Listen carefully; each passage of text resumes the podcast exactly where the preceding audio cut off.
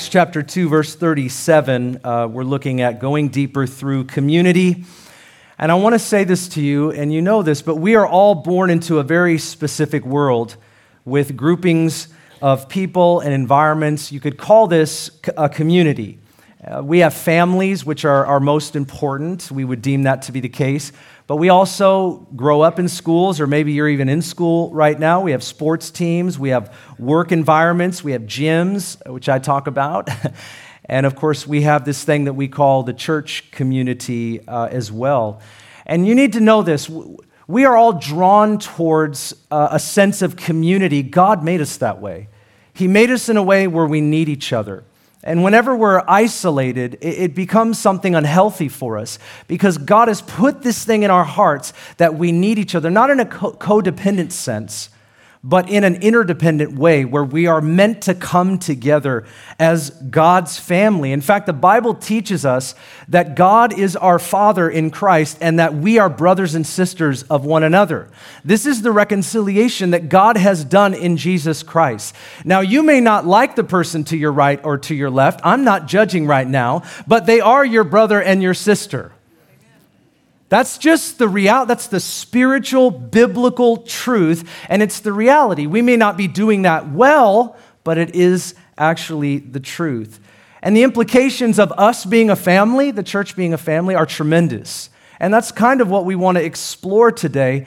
But I think because we live in this world and we have all kinds of scenarios and environments, I think the church can be kind of a strange thing because of, of, the, uh, of the way that we live in the Western world. In fact, I think about this because I have my own little communities just like you do. Like I have a little community at Starbucks. You know, they know my name, I know their name. They know my drink. I pull up and they know my drink. And if my drink changes, it's kind of a depressing day. They're like, why did you do that to us?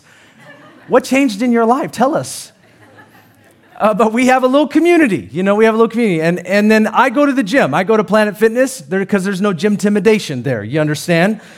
Uh, it's, the, it's the gym for the rest of us. And I've talked to you about this, and it's just kind of a funny little thing. When I go to the gym, there's a, there's a little community that has formed there. I go usually at the same time, and there's a couple of you I know that you see me there, and, and I'm doing my best, guys. I'm doing my best. But, uh, but when I go there, I nod, I say hello, and I don't have my glasses on, so I can't tell if it's a man, woman, Wookie. I don't know.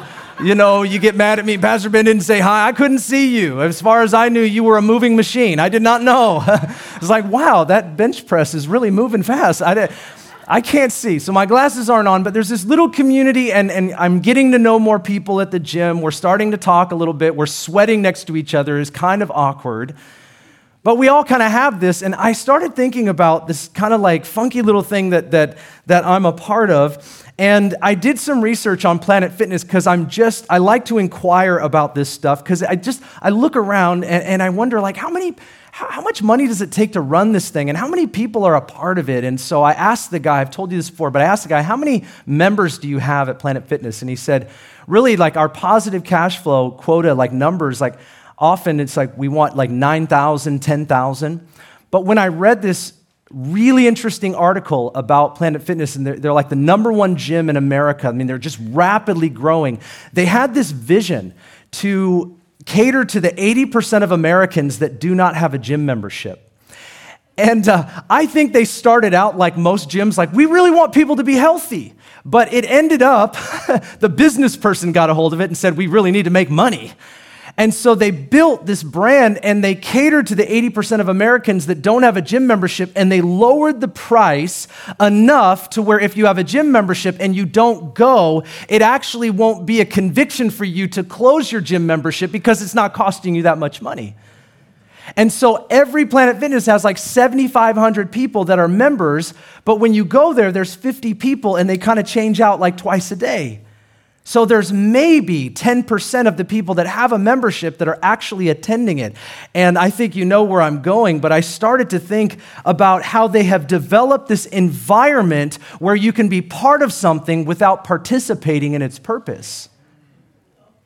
Did I hear an ouch? What was, what was going on there? You can be a part of something without participating in its purpose. And the more I read about this gym, the more I realized that Western Christians engage the church this way quite often. Many members, some occasionally attend, but only the most committed are going to benefit from its environment. Isn't that how it works? And it's no wonder why the church is optional or insignificant today because this is why. Because we treat it as something other than what it is. If you're a part of something without participating in it, you're a member of it, but you don't treat it the way that it is, so you don't benefit from its purpose. Isn't that amazing? And so, if we are going to become this family like environment that God has called us to, this, this most important community above all these others that we have in our life, if that's actually going to be true of us, it will require an intentionality that this world is not teaching to us.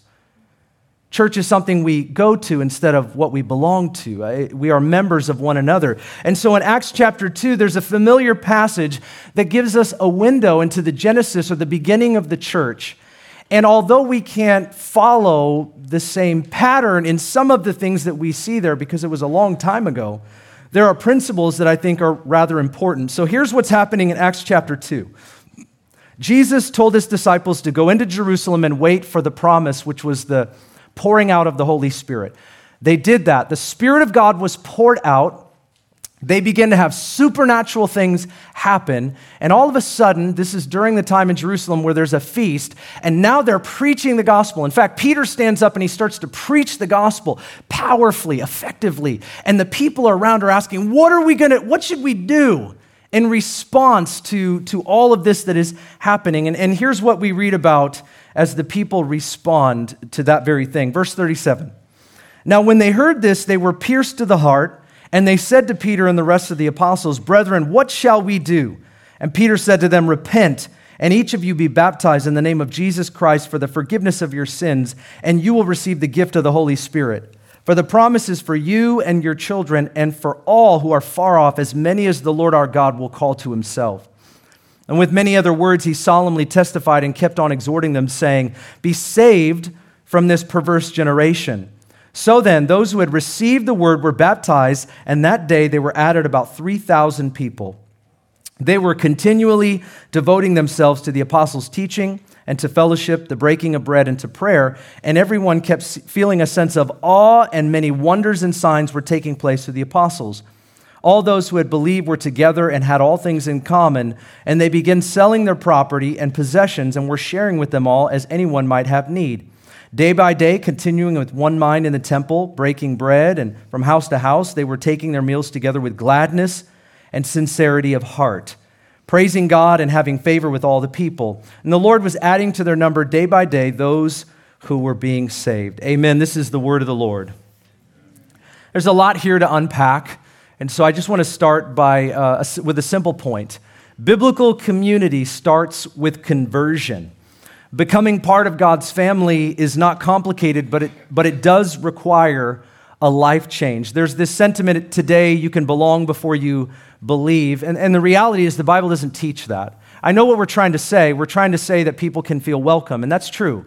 Um, I was not a believer when I was 19, and, that, and I came to Christ. And so I'm glad that Christians reached out to me and shared the gospel, and I felt invited and welcomed, but I wasn't part of the family yet. And I knew that. I felt a sense of disconnect. And so it does require a conversion, a life change, to enter into God's family. And I'm not just talking about being a member at a church, we're talking about being a son or a daughter of God. And so the same thing that causes us to be part of God's family, of His church, is the same thing that causes us to be born again. There were three responses that Peter said to those who were asking, What should we do? And the first thing that they did is they repented from their rebellion and sinful living. Now, we've talked about repentance. We are following our own way in this world. And when God calls us to follow Him, we have to repent. We have to change our mind and change our direction from following ourselves and we have to turn to Him, put all of our faith in Him so that we're following what He says and where He goes. We have to repent. In the Western world today, sometimes people will preach half of this, and that is the problem. If you omit repentance from the response to the gospel, you will not find the results that the Bible talks about. You cannot believe in Jesus and follow yourself. You will not find the Bible to come alive in your life. That's why repentance is essential. The second thing is they put their faith in Jesus Christ as their only Savior and Lord. And this is how it works you repent from your sin, and now you put all of your faith in Jesus as your Savior. He forgives us of our sin, He forgives us of our past, He brings us into right relationship with the Father, and He becomes our Lord. He's a Savior in that He saves us from, but He's our Lord in that He leads us toward. This is what he does. And when we put our faith in him, entirely in him, this does not mean that we mentally agree that he's a savior. It does not mean that we mentally agree that he's God's only son. It means that we put our whole life in his hands. That's, that's what it means. The third thing, they were baptized as an outward sign of an inward reality. Did you notice how it says 3,000 people believed, but then they were baptized? Can you imagine what the water looked like after they baptized 3,000 people? One time we baptized almost 100, and the water was dark. It was full of COVID and everything else that you can imagine. I'm pretty positive that's where all of those viruses come from. And if you're in the tank after about 15, 20 baptisms, the only thing you want to do is get out of the tank and then, of course, rejoice with everybody that was baptized. But it says they baptized 3,000 people, and I find this fascinating. Water baptism was not a ritual, it was an obedient response to Jesus, and it represented several things. It represented death to the old way of life, cleansing from all the effects of sin, it represented new life when we come up out of the water. It's indicative of the truth that we have been raised with Christ and Jesus paid for our life eternal. And it also represents our identification with Christ and his body. Whenever you lead someone to Christ that comes from the Muslim faith, particularly our friends in the Middle East, when you come out of a Muslim faith and you're water baptized, you know that that means you are being ostracized of your old community and you are now not just being water baptized, but you are being immersed into a whole new family. You are leaving behind what you had. It isn't a choice of theirs, it's the reality of their life. That's why when people come to faith in Christ out of another religion, they have to seriously think about what they're doing. And that baptism is a very big deal. It's not an option, it is a statement and there's spiritual warfare at- attached to that. See, everybody can be a part of God's family, his community, but repentance, faith, and baptism was the entry that we see in the very beginning of the church starting. And it says this We are new creations in Christ. Old things have passed away. Behold, all things are new. And that even means our community. This is the most important community that we're a part of. How many of you have ever found this to be the case that your church family, as you become committed and connected, it becomes closer to you than your blood relatives? Some people feel guilty about that. It isn't because we don't care about, I mean, I've got, we've got family, but because I'm on mission with you, because I'm doing life with you, because I'm following Jesus and serving Him with you, all of a sudden you guys have become my mother's, father's, brothers, and sisters. And that's normal. In fact, it's biblical. That is what it talks about. And so, whatever identities that we had, they become secondary to now who we are in Christ and with his, with his people. The second point is biblical community grows through commitment. Verse 42 is power packed, and it talks about how the early church continually devoted themselves to at least five practices. Now, certainly there were more that began to grow in this church, but what we see is the lifeblood of this growing community were these things. And the first one was they were devoted to learning and obeying the word of God. It says the apostles' doctrine. Well, the apostles' doctrine now has become what we have in the canon of Scripture. It was being said to them. Now we read it today because it's recorded. And when a church ceases to have the Bible as the centerpiece of who they are, they are no longer a church. We are following someone and we have a manual that tells us what it is that we are, who it is that God is, and what it is that we do. It's not just subjective, however we feel or whatever we want to do today. No, we follow the scriptures. And the truth is, if we want biblical fruitfulness, we have to have biblical faithfulness. So, this is who we are. They gathered around his word, and, and so do we. Number two, they were devoted to building family like relationships. There's this word fellowship there. Fellowship means to share, contribute. It means that we have joint participation. And in their culture, they had communal living. Now, I'm not going to sell you on the condos that the church bought. Hey, guys, we bought 100 condos. Go ahead and sell your homes, and everybody's moving in together. Doesn't that sound like an awesome proposition? Sounds like a cult, doesn't it? Kind of. it's not bad. Some people do that. I think that's, that's wonderful. And we would find out just how spiritual we all are. when we, you ever live with someone and you're like, I thought you were cool. I thought you were great. I thought you were kind. And then I live with you and I thought I was wrong. Or maybe it was that you weren't who you thought you was. Amen. It's funny when somebody thinks everybody else is the one that's wrong and then they stand in front of a mirror and realize, oh, I got problems too. They had communal living. They lived together, they ate together, I mean, they went about life together. And this is obviously something that we're not going to be able to do necessarily, of course, but it doesn't mean we won't do life together, even if we don't live together in the same way. But what we do know is that it wasn't about attending, that it was about belonging, a people that receive and give to one another. We are contributing to each other's lives, shaping each other, and helping each other to, gr- to grow. I thought there was a statistic when I thought about fellowship and how when we're in a bigger church that it can be a little bit harder. Maybe if you've ever said this or thought it, it's hard to connect here, Pastor Ben. It's hard here to grow in friendships. Actually, I want to validate that. That's you're not wrong nor are you crazy. It can be hard. I would say the older you get, the less interested you are in gaining more friends. it feels to me like um, you get fixed in life unless you're new to a particular community um, or maybe you're new to this area and then you, you do have a need to grow in friendships. But sometimes when I talk about this, not everybody's that interested because they're like, man, I can onboard another friend if I tried. So, but I think it's vital to know that when you're part of a big church, it is a little bit harder. And I want to give you some statistics that will help you understand the, the church that you're a part of.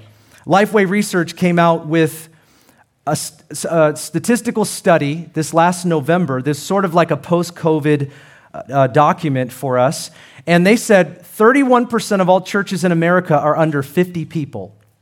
I just want you to think about that. 37% are 51 to 99.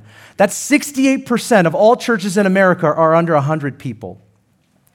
24% are between 100 and 249 people, and only 8% are over 250 people.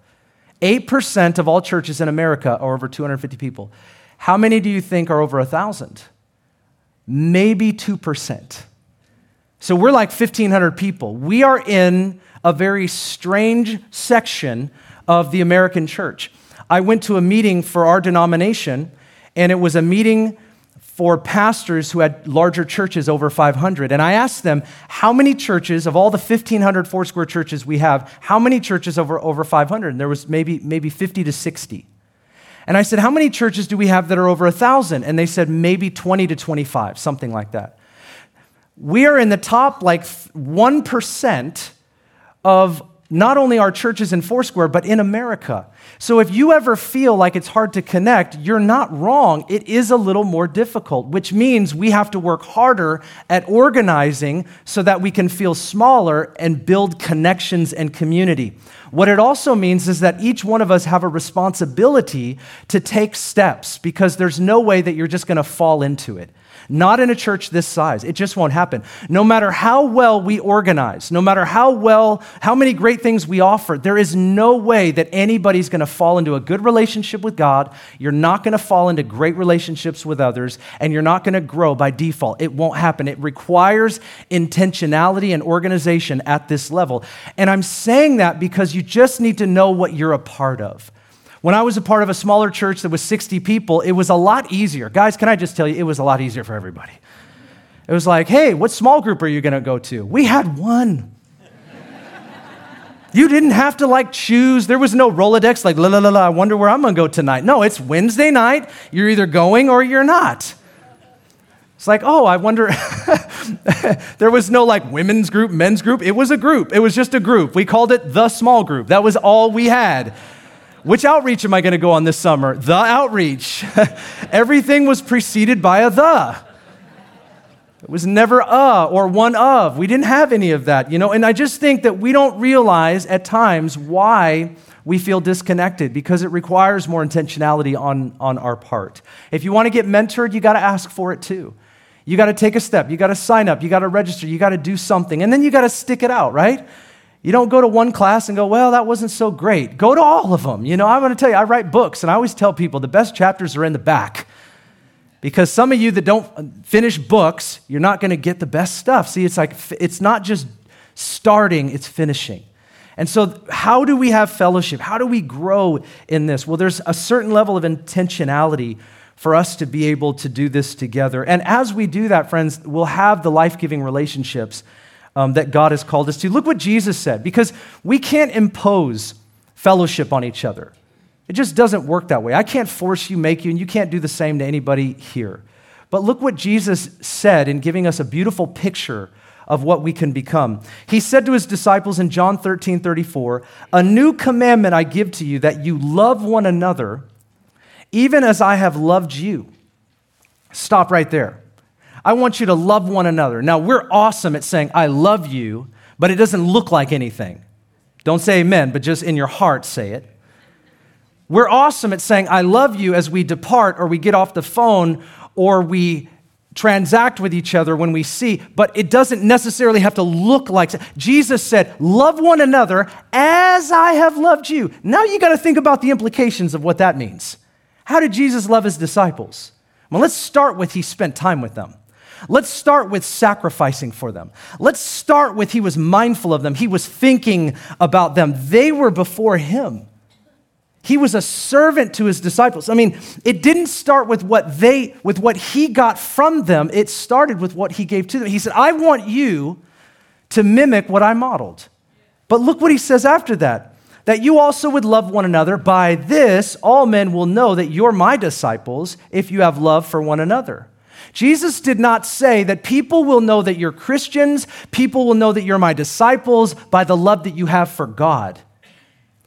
He said it's the love that you have for each other, which will be the example and the model that will cause people to see something in you that they don't see out there. That's what he said. And so this is a vital part of our, of our community. Number three, they were devoted to receiving communion. It says breaking of bread. Now, this was not a typical meal. When it says the breaking of bread here, it's referencing the body and the blood of Jesus. It's talking about us gathering around the crucified and risen Lord, that his body was broken and his blood was shed. And when we gather together, we receive communion because he's the common denominator of this community. And they did it house to house. They didn't just do it in large gatherings, they did it in smaller settings because it was the thing that brought them all together. It was Him, it was Jesus. So you can see why, why that's important and, and it's vital for a community to gather around, not just some ritual, but the communion elements are representative of who He is and what He's done for us. It's powerful. So if you ever tune off when we receive communion, I want to encourage you, and, and in the book of Mark, we're going to get there at the Last Supper. And, and it's far more than just a little, than the thing that we, it's more than that. We have to organize it, guys. I almost apologize, but I still believe it's powerful. It is no ritual. There's a reality attached to us receiving communion together as we gather around Jesus. Number four is they were devoted to corporate prayer. Oh, I love talking about prayer. They were a people that constantly prayed. I taught through the book of Acts one time, and as I was reading, just reading it again and again, and I was studying it and I was looking, it seems like every single chapter you find the believers praying. They believed that God would move in power. They just did. And they needed him to. They prayed and they prayed. And when you read the chapters of the book of Acts, you find very clearly that as they prayed, miracles, signs, and wonders were released. Then we understand that it's not rocket science, but if we pray, God will move. You say, Well, Ben, we prayed for healing last week. Nothing happened to me. Nothing happened yet. We are resilient people. We ask and we keep on asking. We seek and we will find. We knock and the door will be opened. And Jesus even teaches in Luke 18 that there is a place for us to occupy that's called persistence. And we're so persistent in the world, aren't we? I mean, people, some of you, some of you have gone to school for seven, eight years for your vocation. I mean, there are things that we have done. Some of us, we have a hobby. You guys like golf, a couple of you. I gave up like the first day. People have offered to give me clubs. I'm like, the only thing I'm going to use with these clubs is something that you're not supposed to do. So please keep them because I swing and it's a miss. You understand? I like baseball, basketball, and UFC. I'm not, I am not good with this thing. You, how much effort and time and tenacity and persistence do, you, do we put into sports? Man, we want to take that energy and put it into praying to a mighty and a holy and a righteous God who cares about the things that are happening in our life and in our world. And so I encourage you toward that. I mean, we started, we put these prodigal boxes out here. I've told you the story. You obviously know this, most of you. We started praying prayers that were like, we couldn't make this happen. So I started praying, Lord, I pray that you would send young people back to our church that used to go here that no longer do, and maybe they either deconstructed, they just walked away from the faith, or maybe they got hurt. I don't, I don't know how that happened. I remember I walk in one Sunday, the 9 a.m. service, there's a young man out here, and if you're out there right now, because there's a lot of TVs showing my face right now, if you're out there, I love you and I'm not going to drop your name. But I walk in and there's this young man and, he, and he's, he's almost sleeping on one of the chairs in the lobby. And I start talking to him. And I asked him what his name was and where he's from. And he said that he used to go to the junior high and high school here at Northwest Church. Friends, I just want you to know we were praying that. And in my mind, I'm like, we've been praying for you. I didn't say that to him. It was kind of creepy. I didn't say it. But like two weeks in, we're praying, we're praying, God, this audacious, crazy prayer. Send people back, Lord. Set your love on them. Reveal Jesus to them. Show them who you are, Lord. They walked away, but they, maybe they didn't walk away from you in their heart. But there's something in them that you would draw them back. I walk in and I'm talking to this young man, and he starts telling me, Yeah, I used to go here years ago. And I said, Well, what made your way back? And he goes, I just woke up this morning and I thought, Hey, that church is down the street. I should probably go there. And I thought, Amen. I didn't use the creepy voice, I promise. I didn't, I didn't use it. I didn't, I, want, I didn't, I want, it's a nice voice, isn't it? It's really good. All right. It's like, if you're a guest here, like, I don't, I don't want to come back. I don't think so. Go to the ministry fair. Uh, prayer. Prayer. I'm a living, breathing miracle because people prayed. God heard them. How many of you know that there were people that were praying for you? And you didn't just fall into coincidences, you fell into divine circumstances. I thought someone was chasing me. I thought someone was following me. I thought Google was recording me. They might be. Somehow I fell into circumstances where things naturally were not the cause of, of what I was experiencing. God was after me. He was after a drug addicted, sexually immoral kid who was angry at the world. He just chased me. He just, he didn't take no for an answer. He just was, God was tenacious after. And there were people praying for me. And I just want to tell you, we can't give up. God gives up on no one. And he calls his church in prayer to latch on and say, I'm going to call upon God. I'm going to put their name in front of him until he answers, until something changes. That's what we're talking about in prayer. That's why I'm going to put more boxes up here, probably. Just put them right in front of your face. I'm doing it for me. We've got thousands of prodigals that have walked away from God, and we, we probably should put 10 boxes. I don't care how pretty everything looks. Maybe we should put 15 boxes up here just to remind us that there are people that are not here that we love, and we are praying for them. Can't control this stuff, but we want God to move powerfully, and He does. Number five, they were devoted to sacrificial giving. It says they were selling their property and possessions and sharing with all. I'm not going to have you lay your house on the altar today. I don't even know how you would do that. If anybody walked up to me with a deed, I would say, just keep it. What do you do? That's no, don't do that. This is what they did. They recognized that when people came out of their previous family and community and they came into the family of God, some lost their homes, some were ostracized. They had nowhere to live. And so when they sold their properties, the reason that they were doing that was because they were offering their homes and their family to those that had lost everything for the sake of Christ. But didn't Jesus give that promise? He said, Whatever you lose in this life, you'll have even more brothers and sisters and mothers and fathers and homes and fields. It starts to make sense when you read this in the book of Acts. How did they gain all that? Was it the prosperity gospel? I think not. You will not find that in the book of Acts, but what you will find is the believers inviting everyone in. Hey, you can have a seat at my table. Hey, we've got an extra place for you to sleep. There was something about saying we're family, and it, and it cost them. The third part is biblical community multiplies through the power of God. If we want fruitfulness, we have to have faithfulness. If we want the power, we have to have the prayerful. And friends, we don't have miracles without mountains. and so, wherever these things are in our life, we realize that if we stay devoted to the right things, God will bring about the miraculous and the supernatural. Here's what they experienced first, the supernatural power of the Holy Spirit. It says signs and wonders. That's what verse 43 talks about. They were performed as the apostles prayed, and everyone saw this. They saw what was happening. And, and the second part is they experienced the supernatural favor of God. It was like everyone wanted to be a part of this community called the church. They were seeing miracles and signs and wonders and sacrifice and giving and love and people in each other's homes and breaking of bread. I mean, they saw all this. They were like, how do we become a part of that? And that's when the gospel was presented. Well, you, you have to come to know Christ. It's not just about having a good group. We're not an Eagles club. We're the church of the living God. We're brothers and sisters. He forges us together by his spirit.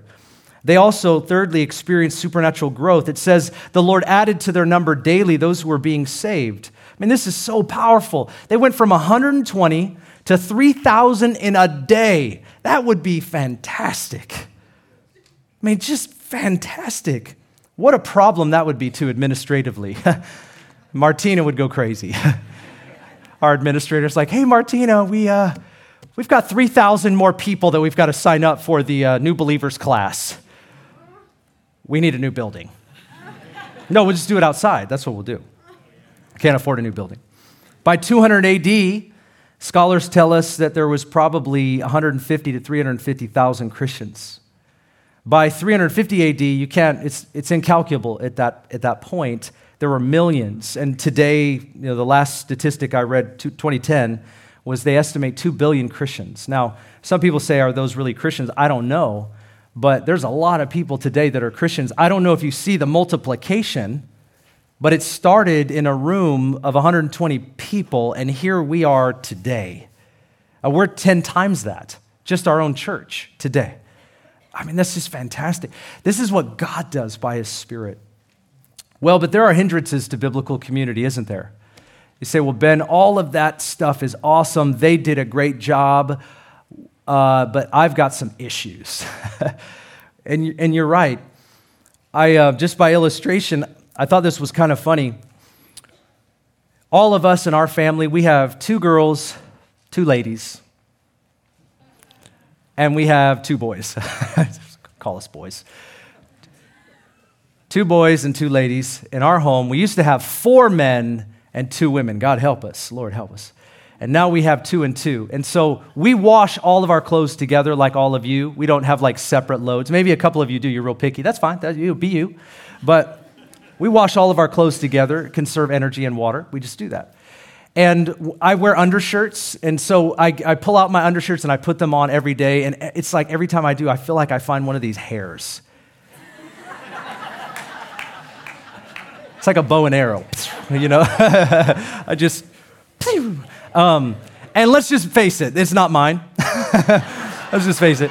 When I get my haircut at Sports Clips, I love all the ladies there, but they, they actually, they, when they want to be kind to each other, they're like, you can have Ben. They're like, no, you can have Ben. I've actually heard them say it because I'm 15 minutes and I tip well, you know, so they like arm wrestle over me because I'm, I'm, uh, I'm like the, the highlight of their day, you know. Some of you have great hair. You've got great hair. I've got no hair. And so I know this is not mine, guys. I'm like, this is, and they like pull one out of my back. I'm like, that was not on my back is on my shirt. Isn't it amazing that when you, I don't know who's laughing, but you needed that. You did, yeah. Let it go. Just let it go. Let it go. Um, sometimes when you pull things together, even with an effort to be clean, you end up with somebody else's stuff on you. That's what family's like. To get to the beauty of a thing, you, you have to go through the burdens too. And so here we are trying to clean everything, but then you end up with somebody else's stuff on you, and it's kind of weird. It's kind of weird. I've just gotten, I've just gotten used to it. I love, I love women. I love our women, okay? It can get more messy. We can have hindrances, is, is my point. So, number, number one, our family history. Maybe we had an upbringing that was painful, and our family context brought more hurt than help. That, that can be the case. So, it's hard for us to engage and connect. That can be the case. I want to encourage you, though, that God can bring healing even when there's been hurt. But that also leads me to my second point. Maybe you come and you have a church history that was not awesome. And let's face it, we have church wounds, a lot of us. Leaders fall into sin, we have bad experiences. Some of us were lied to, taken advantage of, and we've seen terrible practices in the church. I'm not going to shy away from that. I want you to know that I've experienced church wounds too. Every now and again, I'm talking to someone who wants to remind me that the church has hurt them. And they're surprised by my answer. I'm like, I know, hurt me too. Because it's like I kind of represent something that they have disconnected from. You know, it's them, and you're one of them, and I'm not. And I'm like, if you name the name of Jesus, use one of them too.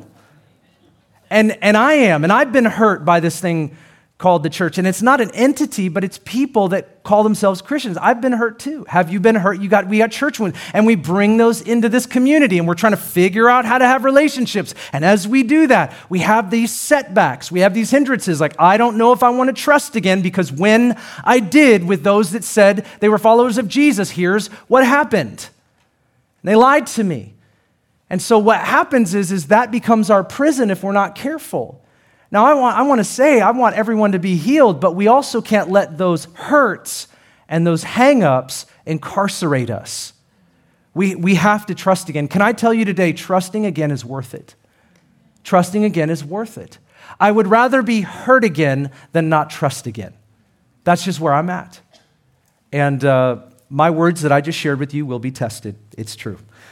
Number three is our cultural example. We, we in our world today have superficial relationships that usually just center around, uh, center around benefiting us.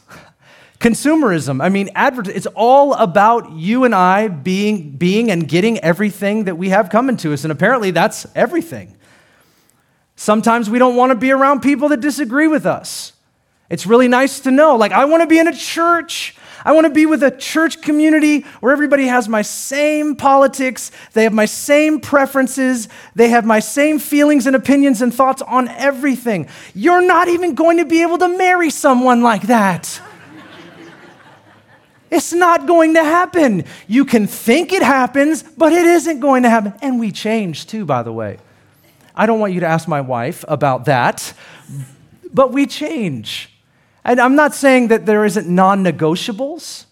I'm not saying that. There are things that we want to ground ourselves on in the Word of God, but the nuance is we have to have a level of tolerance, and I mean this in a positive sense, where we know where the goalposts are, and there's a lot of room in here. And if we don't have any grace and we don't have any room, then we're looking for an echo chamber and we're looking for copies of ourselves, which is unrealistic at best, harmful at worst. And so you can be in a church community for five years and then you're talking to somebody who says, you know, I believe this. And you're like, I got to leave this church because they all believe. That. No, that was Tom, and he was feeling a certain way. Tom, I didn't mean you, Tom. I didn't mean you, Tom. I got to pick a name that nobody has, like a crazy name, and then one of you will name your children that. Anyways, all right. My dilemma. And so we do this, right? We have these cultural things, we have these issues. And so it's like we don't realize often that God in His church and with His community and with His family, He wants to bring us into unity, even though there's diversity. And this cultivates a healthy spirituality in our life. He doesn't even make one snowflake the same. God loves diversity, He loves it. This is so important to the Lord, or He would not have made us the way that He did. And so we have to love it as, as well. And we can't be hung up on some of these minor issues. You know, I, am I'm, I'm just baffled sometimes by how we allow that to happen. And, and let, me, let me tell on myself instead of like act like I'm blaming other people. I have had to constantly be delivered out of being dogmatic.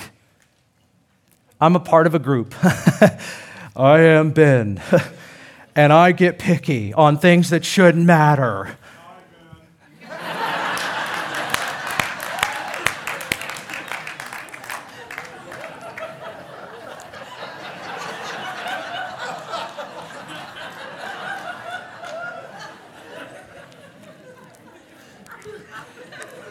Moving quickly, I have personal obstacles. How we feel about ourselves. We bring that to this community, don't we? You have a spirit of rejection, maybe. You feel rejected and you project that onto everybody else. What do they think? How do they feel about me? Most people don't think about you. My dad said that to me a long time ago. He said, Ben, here's the secret. I don't remember how he said it, but this is what it, I remember. Most people don't go to sleep with you on their mind. I was like, Well, I hope my wife does. Other than that, it shouldn't matter. So we carry these wounds. We have a critical spirit. We can hardly stand like just being in an environment without having something to say about someone. We lack a generosity and a love and just trying to understand people. Haven't you found this to be the case that Whenever you judge someone, you often later, if you get to know them better, you realize that you misjudged them based on what you didn't know. It makes you feel bad, doesn't it? I mean, if, you have, if, if your heart is, is open, it makes you feel like a sense of, man, I was, that's terrible. I just feel like every year I, I stack names and, and, and folks that I've done that to, and it's like, I wish I learned. I still don't. And I need God to humble me. And so it should be a regular prayer Lord, show me what I can't see. Help me to love people that I'm missing. Help me to lean, lean toward those that maybe even rub me the wrong way. You know what is cool about sandpaper is that um, some the sandpaper is rough, but the thing that it's sanding is also rough, and one of them's going to get smoothed out. I would like to live my life as the one that whenever I'm rubbed with the grit, I'm the one that gets smooth. I would like that to be my life and my heart. But if I'm the opposite, if I'm the sandpaper, it's probably not as healthy. And I will admit that I've been more of that than anything else. And if you're like me, just go ahead and say amen. amen. God's helping you. Another amen. All right, that was less, but that's all right. Everybody can see this table right here. Um, I don't know if you hated the fact that I bought this instead of the traditional pulpit. So if you're a traditionalist, you're like, you might be in your mind, you've accepted it now, but uh, I like it because it's got a lot of space and I, it's really heavy. I can rock this thing around and it's all good, you know. But I bought this, it was $225. I got a steal on this thing. It's actually a restaurant table, if you really want to know. I got it from like some restaurant depot, and I was like, this would be an awesome pulpit. When I bought it, it was in two cardboard boxes, multiple pieces, screws, and everything. It was just a ton of pieces. And I took it out of the boxes, and it was scratched up. You can't see this, but it's banged up right here. It's scratched up here. It was missing screws. And I'm pretty sure that the instructions were in a language that I don't read. I didn't know. But I'm pretty handy, so I put this together myself. We bought, we bought two of them. This is for my sermon illustrations over here, and I'm like leading you into like behind the scenes with Pastor Ben. But, but when I got this, it was just pieces. And it took a lot of work and intentionality to make it one thing. See, what you see is one thing. But when I got it, it was a lot of pieces, it was a lot of parts, and there were missing parts. There were issues, there were scratches, there were bangs, there were bruises, but I just put it together anyway. And I thought, you know, for this to be one thing, it took a lot to bring that together, but it would be strange if I just had a bunch of pieces up here and they, and, and, and they didn't seem to have purpose. But when you bring them together, it seems like their purpose makes a lot of sense, doesn't it? And, and you know, that's what God is doing with the body of Christ. We come into community as pieces as individuals, and by His Spirit, He wants to make us one so that He can use us together. That's what God wants to do. And, and you know what's funny about it? All you got to do is yield. I mean, these things did not cooperate much with me other than the fact that I just screwed them in, nailed them in. Can you imagine yourself? All you got to do is yield. Ow. Ow. Zzz. And now you're too close to me. you're together. You're going to feel friction.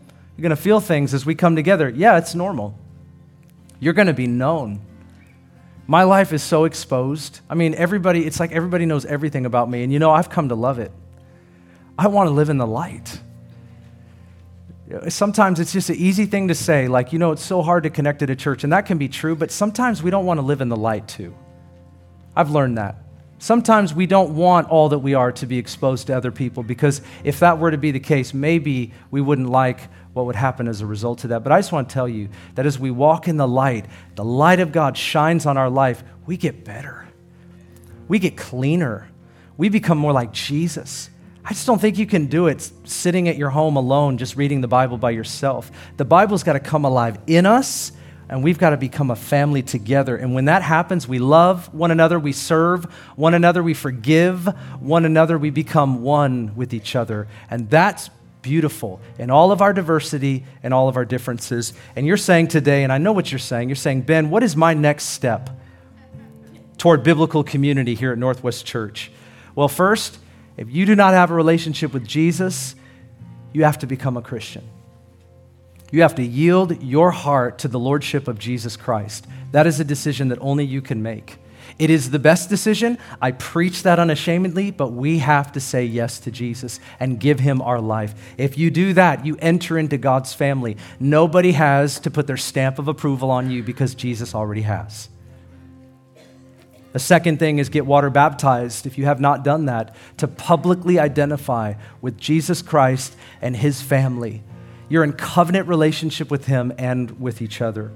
And the third thing, and I'll just stop here because I, I have to close, is that commit to consistent participation, fellowship in the life and the ministry of the church.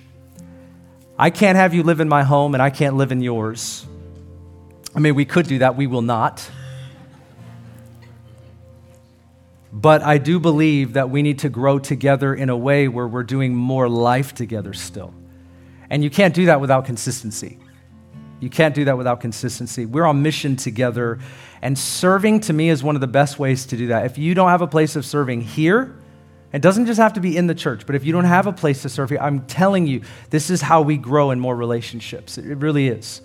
And I want to encourage you toward that, not just because I'm a pastor and we're a church and this is what we want for everybody. We don't, want, we don't need everyone to do things we want them to. I just believe that we grow together as we serve together because we're on mission with Jesus for his glory to build up the body of Christ and to further his gospel and his kingdom in the earth. And I want to encourage you toward that. What's one step that you can take to grow in community and in serving with the body of Christ to be more one, that we would be more useful to him together than we were last year? Growing in community. Would you stand? Let's pray today as we close, and then just run into the gym. And no, I did not plan it this way. I did not plan all these things. I'm not that great. Thank you, Lord.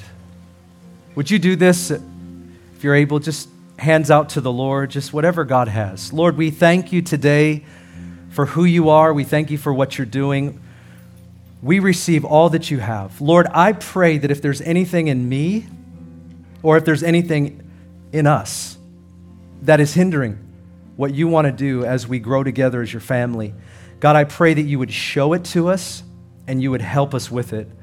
Father, I pray if there's anyone here today that does not know you as Savior and Lord, I, I ask you, Lord, that you would touch their hearts and show them that you desire for them to be in relationship with you. And our sin needs to be forgiven conversion can happen, but it's not by what we do. It's that we yield to you and you do the work inside of us. You give us a brand new heart. I pray, Father, for your conviction, and I pray, Lord, by your Spirit, that Jesus would be alive and real to them. God, I ask you that you would help us as a church in the days ahead to grow closer to be more on mission and to bring glory to, to Christ. That's what we desire. And, and I don't stand up here as the person who's doing it perfectly. I just ask that you'd help us to do it more and better in the days ahead. Show us our next step. We receive it today in Jesus' name. And everybody said, Come on. Amen. Amen. Thanks for listening. If you'd like more information about Ignite Global Ministries, please go to our website, igniteglobalministries.org. While there, check out our Immersion Discipleship School and the books Pastor Ben has written.